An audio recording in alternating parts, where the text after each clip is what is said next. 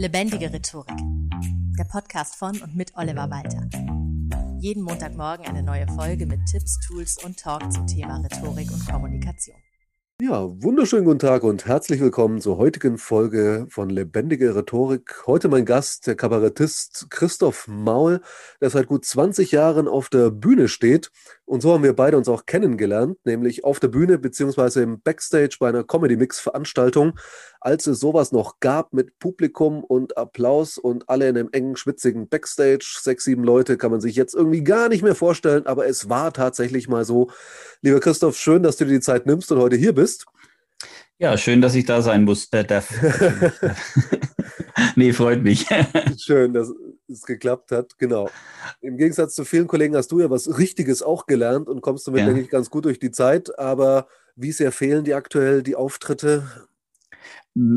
ich hatte heute lustigerweise auch Kontakt mit jemandem, dem es Gott sei Dank wirtschaftlich auch nicht, nicht so beutelt. Ähm, das fehlt einfach emotional. Ne? Das ist, mhm. ich sage immer, wenn jemand ein Hobby letztendlich, auch die, die, die es beruflich machen, haben es ja mal als Hobby angefangen. Ähm, und selbst wenn man damit irgendwie das so halb professionell macht oder ganz professionell, war es immer Hobby. Und jedes Hobby, was man eine Zeit lang nicht ausführen darf, das fehlt einem natürlich. Die, die nicht Fußballen dürfen, die würden gern kicken und die, die nicht singen dürfen, würden gern singen. Und das ist einfach, das fehlt emotional natürlich, klar. Ja. Überrascht mich jetzt, dass du der Erste bist, der sagt, er betreibt Comedy und Kabarett nicht, um steinreich zu werden, wie man das üblicherweise im Kleinkunstbereich ja, ja. macht. Richtig, genau, bei den Gagen im mittleren genau. bis höheren zweistelligen Bereich. Was, du bekommst zweistellig Sauerei. Aber übers Jahr, übers Jahr. Ach so.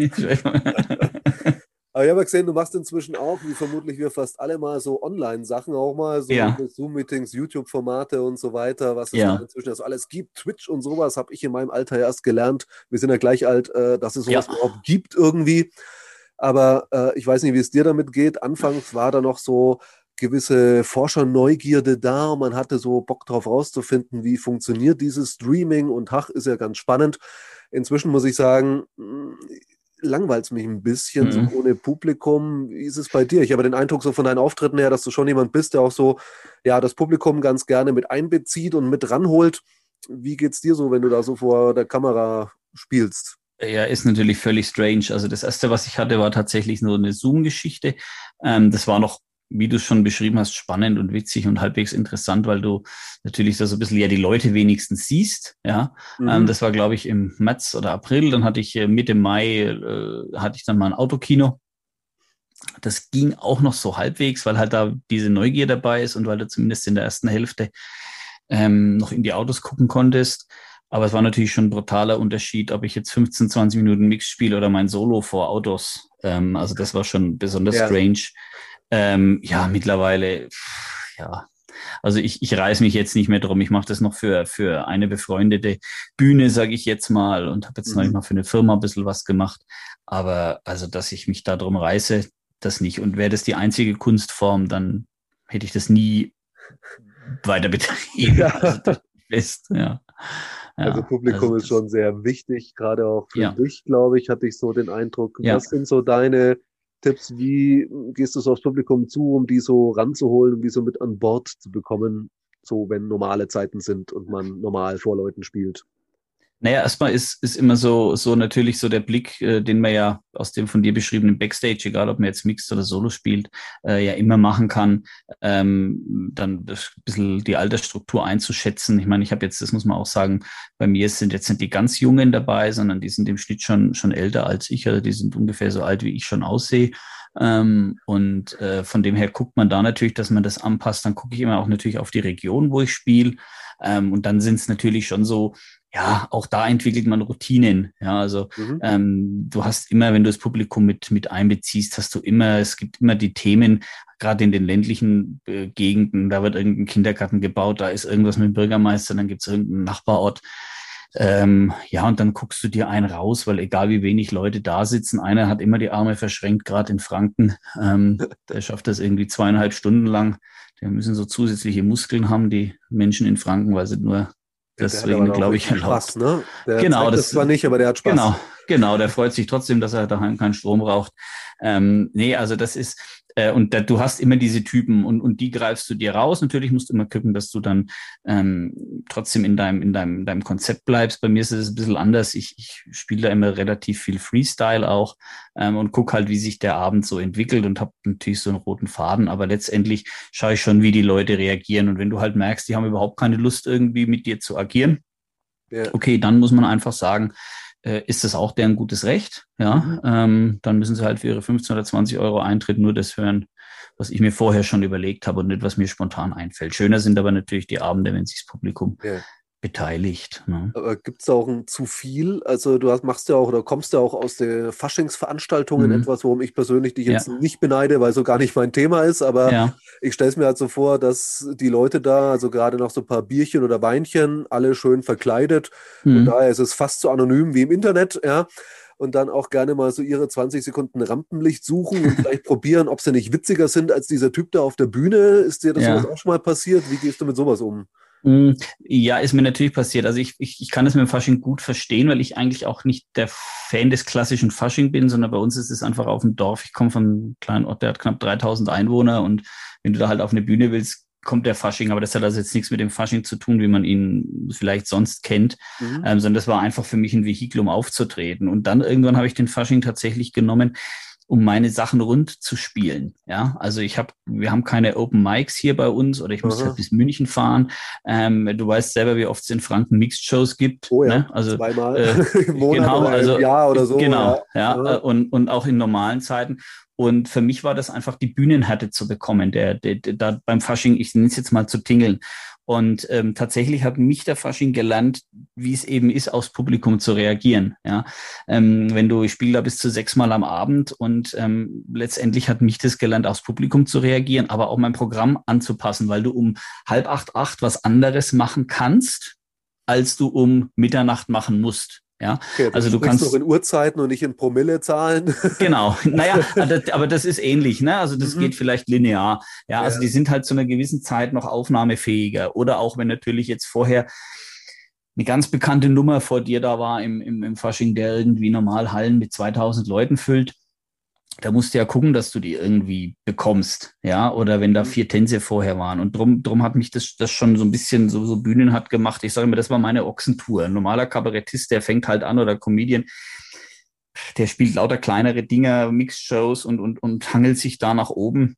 Mhm. Und bei mir ging das im Solo-Debüt los mit 500 Leuten und ich ko konnte mir das gar nicht vorstellen, dass es da was anderes gibt. Also mir war aber klar, dass das nicht ähm, ähm, der normale Weg ist. Und, und es gibt dann schon im Fasching oder auch im Solo mal Leute, ähm, die, ja, die einem auch zu laut sind und zu sehr auf den Keks gehen. Ja, also ähm, in den Hallen, wo ich immer bin, da wissen sie, dass es nicht so gut ist, wenn sie, wenn sie zu nervig werden. Und wo ich dann das erste Mal bin, die müssen es halt auch lernen. Da gibt es dann schon Tricks und Sprüche, die man macht. Ich versuche das erstmal nett zu machen. Also der Klassiker ist, wenn ich die sehe von oben runter, sage ich, oft reden die ja dann nur miteinander. Also das ist jetzt gar nicht, dass die mich bewusst irgendwo aus dem Konzept bringen müssen, sondern halt in der von dir beschriebenen Promille-Stimmung, ja, ist halt das eigene Mitteilungsbedürfnis am Tisch ein bisschen höher. Und mhm. äh, ich gucke dann immer mal runter oder gehe auch mal ein bisschen vor oder gehe runter und sage, Entschuldigung, also ich möchte jetzt eigentlich, bin auch schon mal an den Tisch hin, dann gucken die erst mal, also ich möchte eure Unterhaltung nicht stören. Also wenn ihr euch erst fertig unterhalten möchtet, äh, ich möchte so höflich sein, dann bin ich so lang ruhig, weil ich möchte natürlich eure sicherlich tiefschürfenden Gespräche nicht weiter stören. Und dann nimmst du natürlich da erstmal so bei dem bisschen Feuer raus. Oft ist auch nicht der ganze Tisch, sondern sind es vielleicht zwei oder drei. Mhm. Ähm, und natürlich die Halle hast du eher auf deiner Seite. Ne? Ja. Mit sowas. Ja. Also du kannst natürlich jetzt dann nicht runterschreien, halte die Klappe oder was Schlimmeres. Ne? Ich versuche das halt dann so zu machen. Bisher hat es Gott sei Dank immer geklappt, aber das kann natürlich auch mal richtig in die Hose gehen. Also das. Aber so glaube, man muss Respekt verschaffen muss man sich schon mal, oder? Also naja, das ist natürlich schon so, die, die Situation ist erstmal eine, eine unausgeglichene. Ne? Du, wenn du da oben stehst, bist du in dem Moment der Einzige mit Mikro. Ja? ja. Du bist in der Regel ein bisschen erhöht. Deswegen hat man ja schon mal so einen gewissen, gewissen Vorteil. Ja? Aber natürlich muss man schon zeigen, dass man halt in dem Moment einfach, dass die 15 Minuten deine sind als Künstler. Ja? ja. Weil da dafür hocken ja die anderen 13 bis 1300 Leute da. Die wollen ja nicht den Tisch hören. Ja, Richtig, ja. Also von dem her ist das, das muss man schon, das muss man sich schon rausnehmen, weil in dem Moment hat man ja auch die Verantwortung und beim Solo natürlich noch mehr hat man ja auch die Verantwortung, äh, dass eben die anderen Leute, die da sind, trotzdem einen guten Abend haben. Genau, aber wie du schon sagst, man muss diejenigen, die jetzt gerade Mitteilungsbedürfnis haben, deswegen ja nicht gleich abcanceln, dass sie nee. quasi ihr Gesicht verlieren, sondern so charmant erstmal rangehen und ganz dezent und kann das ja immer noch steigern, wenn es nötig Richtig. werden sollte. Genau. Aber ja. Wie ist das bei dir? Also, du hast jetzt schon gesagt, in vielen verschiedenen Regionen und trotzdem Fasching in Franken ist ja doch meistens so eine Region, wo das Ganze mhm. so stattfindet. Ähm, man hört es ganz leicht, dass du auch ein bisschen im Vergleich zu mir Dialekt sprichst. Also ich bin ja, ja, Nürnberger, trotzdem hört man nichts. Ja. Äh, bei dir dagegen schon. Ähm, ja. Du nutzt den Dialekt ja auch durchaus in deinem Programm. Ja. Äh, wie ist so allgemein deine Einstellung zu Dialekt? Also siehst du ihn eher positiv oder gibt es auch mal Situationen, Business oder sonst wo, wo du sagst, da versuche ich auch eher Hochdeutsch zu reden? Oder hm. wie gehst du so insgesamt mit dem also Fränkischen um? Ich passe mich da schon sehr im Gegenüber an, muss ich sagen.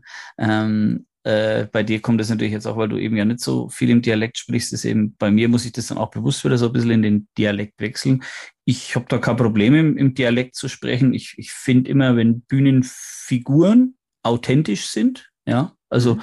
das, das ist immer so das, das A und O, glaube ich. Und wenn da halt jemand Dialekt spricht, dann, dann, dann ist das erst einmal weder ein Qualitäts- noch ein, ein, ein gegenteiliges Qualitätsmerkmal. Genauso, ich finde es jetzt schlimmer, äh, wenn man sich jetzt versucht, gekünstelt einen Dialekt drauf zu schaffen. Also das ist jetzt nicht meine Art von Humor, äh, dass man jetzt zehn Dialekte nachmacht, was es vielleicht vor Jahren ja auch gegeben hat. Ne? Ja, es gibt also ja furchtbar denke, schlechte sächsische Interpretationen. Ja, ja, ja also, genau. also, das ist also der Dialekt, glaube ich, wo am meisten Verbrechen dran begangen werden. ja, wäre nicht schlimm genug, äh, ja, sich die Leute noch. Ja. Genau, aber, aber weißt du, wenn jetzt du zwanghaft probieren jetzt im, im Dialekt zu reden, das wäre eben nicht mehr authentisch. Und ich glaube, das ist immer so das Wichtigste erst einmal für einen Bühnenmenschen, dass der halt authentisch ist. Das ist mal so das, das, das A und O. Und wenn das dann, natürlich kann man das dann einfach als Werkzeug einsetzen, dass das können Wortspiele sei, ja. Ähm, aber natürlich kannst du auch manchmal im Dialekt einfach Dinge vielleicht anders betrachten und, und, und, und Dinge, die vielleicht sehr scharf klingen ein bisschen, bisschen abmildern, sage ich jetzt einmal ähm, das, das, das geht sicherlich. Oder was ich ja dann auch ganz gern mache, ist einfach so, dass ich von dem, von dem Großen aufs Kleine irgendwie runterbreche. Und da kannst du natürlich schon so aus dem fränkisch-ländlichen Dialekt dann von einem eben aufs Größere schließen. Also das, das setze ich schon ganz gern ein und das ansonsten ist es einfach was, wo ich mich jetzt nicht verstelle. Ja, also ja. das, das ist, das ist ja so. Jetzt gibt es ja auch so unterschiedliche, äh, also so Studien, die sagen, dass Dialekte unterschiedlich gut ankommen. Mhm. Also, dass er so, also hier in Bayern zum Beispiel so das Oberbayerisch oder Münchnerisch äh, eigentlich immer ganz gut ankommt. Das Fränkische so immer noch äh, innerhalb Bayerns jetzt gar nicht mal so schlecht abschneidet, weil Oberpfälzerisch teilweise noch negativer bewertet wird, mhm. landläufig und äh, trotzdem immer so spannend. Weiß nicht, wie es dir so geht. Du bist ja auch so im Süden der Republik hauptsächlich ja. unterwegs, habe ich ja. so gelesen. Ja. Aber mir ging es schon mal so ein Auftritt in Aalen, wo ich nur angekündigt wurde als Gast aus Franken und es gab spontan aus dem Publikum Buhrufe. ja. Kennst du so diese Regionalitäten auch? Und wenn man dann mit fränkischem Dialekt auf die Bühne geht, äh, gibt es so Situationen, wo es dann einfach also auch schwierig damit ist? Oder hast du sowas noch nicht so in der Form? Ich, ich, ich gebe dir recht mit dem Bayerischen. Ich bin da, bin da bei dir. Also, und wie du schon gesagt hast, das, bei mir ist hauptsächlich in Süddeutschland. Bei mir, ich hatte im, im Herbst einen der wenigen Auftritte, war ich in Plauen. Ah. Und da wurde ich dann als äh, Künstler aus Bayern angekündigt da war eher die, die, waren eher die Buhrufe. Und wo ich dann gesagt habe, Moment, ich bin nicht aus Bayern, ich bin aus Franken, dann war das wieder umgedreht. Liegt natürlich auch daran, Plauenhof, also ist ja jetzt ja. eine Region, das ist ja, sag ich mal, sehr, sehr nah an Franken dran. Ja, und ansonsten spiele ich das dann einfach äh, Ding dadurch. Also ich bin ja viel in Baden-Württemberg, die haben eigentlich auch zu den Franken einen, einen ganz guten, ganz guten Draht noch. Ähm, und ansonsten ist, ist, habe ich jetzt wirklich negativ, habe ich noch nichts erlebt. Aber wie gesagt, dann, dann man passt halt einfach ein bisschen an, wenn ich dann schon für mich weiß, okay, jetzt hast du, bis dann dem Auftritt, jetzt hast du den ganzen Tag eigentlich kann nicht viel Dialekt dann spreche ich ja ein bisschen anders. Ja, aber ja. das hat jetzt in Salzburg auch schon funktioniert mit meinem leicht fränkischen Idiom und also, aber es ist auch nicht, weil es nicht, es ist halt nicht so gravier, gravierender Dialekt. Also ich glaube, mhm. wenn einer tiefstes Niederbayerisch spricht, wie jetzt der Eiwanger, der der sich bei einem Kabarettabend in, in Hamburg wahrscheinlich schwer oder in Lübeck oder irgendwie, da könnte auch ein Tscheche auftreten. Das wäre ähnlich, ne? Ja. ohne jetzt da äh, an einen lieben tschechischen Kollegen nahe treten zu wollen, aber ähm, ähm, ja, vielleicht das, auch noch sogar verständlicher, ne? Der, ja, wahrscheinlich, der, den versteht man besser, ja. aber wie gesagt, Probleme gab es jetzt eigentlich noch nicht. Mhm. Ja, gut, dein Programm basiert jetzt auch nicht so stark auf Dialekt, dass man jetzt nee. sagt, du machst da jetzt reine Dialektshow nee. draus, mhm. weil dann ist es sicherlich sehr regional unterschiedlich, wie es ankommt oder nicht. Ja. Wie gehst du denn so insgesamt um mit dem Thema Lampenfieber nach all den Jahren? Also ich habe so bei mir gemerkt, anfangs war es ganz schlimm. Äh, hat sich dann aber so doch mit der Zeit gelegt und egal, was man sonst dran arbeitet, nichts geht über Erfahrung und Auftreten und Auftreten. Äh, wie war es so bei dir und wie ist es jetzt so aktuell? Also wie waren so deine ersten Auftritte? Gerade wenn du sagst, du hast vor 500 Leuten angefangen, mhm. stelle ich mir vor, da ist man ja noch mal viel nervöser. Ne, also mit dem Solo, ne? Also ich komme eigentlich mhm. so vom Fasching, dann äh, überregional Fasching, dann gab es mal bei uns so einen Politiker, der Blecken, und dann hat mich einer gesehen, der gesagt hat, okay, ähm, pass auf, das ist gut, ich habe hier eine Bühne äh, äh, da, mit 500 Leuten, da willst du da mal einen Abend machen. Ich habe gesagt, jo, mache ich. Und habe gar nicht gedacht, dass das weitergeht, ja, irgendwo. Und, und ähm, natürlich hat man da Lampenfieber. Ähm, ich bin schon vor jedem Auftritt noch so positiv angespannt, aber jetzt, ich bin jetzt auch keiner, es gibt ja auch Kollegen, die sagen, ich muss da total aufgeregt sein, sonst ist der, ist der Abend nicht gut. Ähm, ich sage ja, das ist so dieser, dieser Fasching, der mich da ein bisschen ab, abgehärtet hat. Wenn du fünf, sechs, sieben Mal an einem Abend spielst, ähm, dann musst du halt, dann hast du das fünf, sechs, sieben Mal, ja, und dann wirst du da einfach routiniert drin. Und ich sage immer, das Kabarett, Comedy, Poetry Slam, das ist alles wie eine Sprache. Ja, je öfter du das machst, desto, desto sicherer wirst du da drin. Und äh, eine Sprache musst du sprechen und da musst du auftreten. Und deswegen war natürlich schon nach der, nach der Geschichte letztes Jahr, wo wir ja eigentlich von, ich sage mal, März bis, naja, mein erstes Ding war dann wieder im Juli, die vier Monate, äh, nicht groß auftreten konnten, ähm, dann noch mit neuem Programm. Äh, da ist man natürlich schon ein bisschen angespannt, ja. Mhm. Aber man merkt dann, ich habe dann zwei Abende nacheinander gespielt und dann merkst du schon, du kommst wieder viel besser rein. Was eher interessant war, ich war wahnsinnig kaputt nach den Abenden, was ich davor nimmer hatte. Also das mhm. war, wenn ich zwei, drei Solos gespielt habe, davor auch gearbeitet habe und Woche, deswegen war ich nicht kaputt. Aber nach den zwei Abenden wieder Abendfüllen zu spielen, war ich wahnsinnig platt.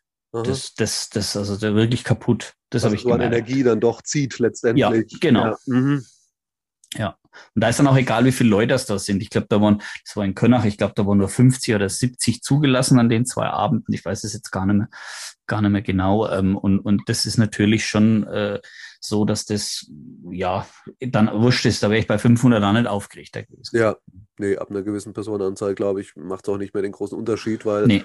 ab einer gewissen Menge ist es ja nur noch so eine Masse da ist es ja manchmal fast äh, schwieriger, in Anführungszeichen, vor ein paar Leuten, wo man ja. auf jeden auch noch eingehen will und ja. muss fast, ja, als so eine große Masse, die dann eh ja eigentlich nicht mehr ganz so individuell ist. Ne? Also bei 2000 Leuten, der alte HP Kerkeling-Gag, ich begrüße jetzt jeden Mal persönlich per Handschlag.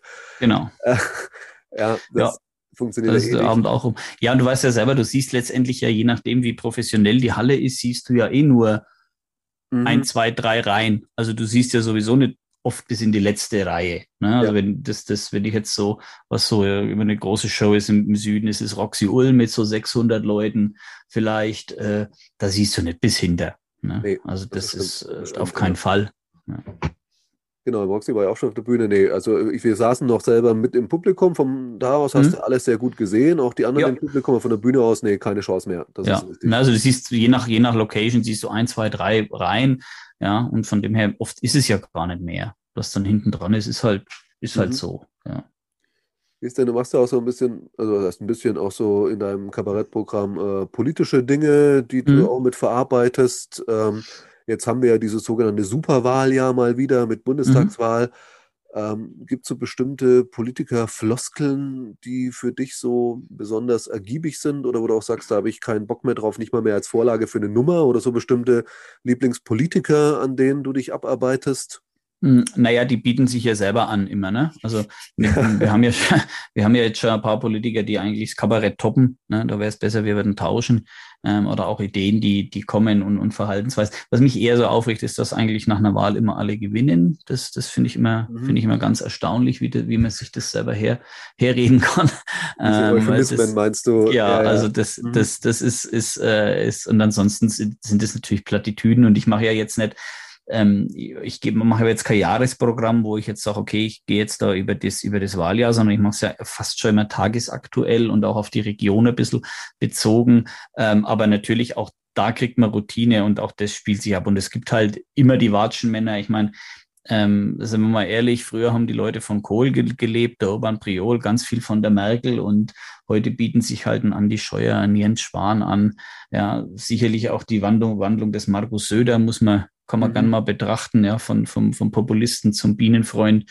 Ähm, äh, die AfD ist immer willkommen. Gut, Randparteien braucht man nichts machen. Darum ist die SPD manchmal ein bisschen außen vor, wenn man, sonst müsste man jede Kleinstpartei nehmen. Aber das ist, ähm, das bietet sich eigentlich tagesaktuell an. Und ich glaube, es gibt einfach in jeder Politikergeneration immer Leute, die sich halt besonders anbieten. ja, aber kann man schon sagen, dass es da oft so ist, dass ja gerade auch die dann gerne genommen werden, die auch so rhetorisch irgendwas bieten. Also seien so die Äs oder auch so diese typische Merkel-Sprech und die Merkel-Raute, diese Gestik macht jeder ja. Kabarettist gerne nach. Also kann man schon sagen, so in gewisser Weise steuern die PolitikerInnen ja auch schon so ein bisschen, wer stärker bei Kabarettisten beliebt ja. ist und wer nicht. Genau, also das, das ist allgemein sicher richtig. Ich mache jetzt das nicht so, dass ich die irgendwie die Raute nachmache oder die, die, die, die, die, die Sprache. Aber natürlich, wenn du früher, sagen wir mal, zwei Worte gesagt hast, wusstest du, wenn, wenn der, wenn der Kohl gemeint ist oder wenn einer ein bisschen den, den Nacken äh, einzieht und die Schultern hoch, dann ist klar, das ist der Strauß. Ne? Also das ja. ist, ähm, das, das, äh, das ist natürlich, das sind einfach Markenzeichen, aber ich glaube, die hast du auch bei einem Beckenbauer und bei einem Boris Becker und, und vielleicht mhm. bei einem Bohlen. Also das sind einfach, ja, Dinge, die halt polarisieren, das sind halt einfach gewisse Markenzeichen, wobei ich jetzt nicht so auf das, äh, auf, auf solche Dinge gehe, sondern dann eher halt, was die inhaltlich von Woche zu Woche ja, verballhornen oder halt Vorlagen ja. geben. Ja, also das, und, und das ist aber auch, was der Volker Pispers hat es vor Jahren schon mal gesagt, er ist seit, seit, seit, er hat jetzt schon etliche Jahre aufgehört, er ist seit 30 Jahren mit dem gleichen Programm eigentlich unterwegs und hat immer die gleichen Themen. Und er hat ja diese wunderbare Geschichte drin, dass er mal von dem Auftritt heimgekommen ist und so im Halbschlaf Nachrichten geguckt hat, nach fünf Minuten festgestellt hat, Mensch, der ist ja schon tot. Und dann war das irgendwie die, die Tagesschau von vor, was weiß ich, 20 Jahren und die ja immer wiederholt wird in irgendeinem dritten Kanal und äh, auch in der Tagesschau wiederholen sich die Themen. Also der Russe ist böse, der Dollar ist schlecht und zu den Ferien wirds Benzin teuer. Ja, ja. Ähm, äh, nur Corona hat man halt ja, nicht. Genau, das ist doch mal wirklich was Neues. Ganz toll. Ja. Also das, äh, von dem her ist das auch irgendwo, das ist auch, auch dann Handwerk. Ja, das muss man, ja. das, man kann das alles als Kunst sehen, das ist es sicherlich auch, aber letztendlich ist auch in der Kunst ganz viel Handwerk. Ja, ja auf jeden das Fall. Das gehört zum Handwerk dann dazu, dass man halt diese Dinge rausfiltert.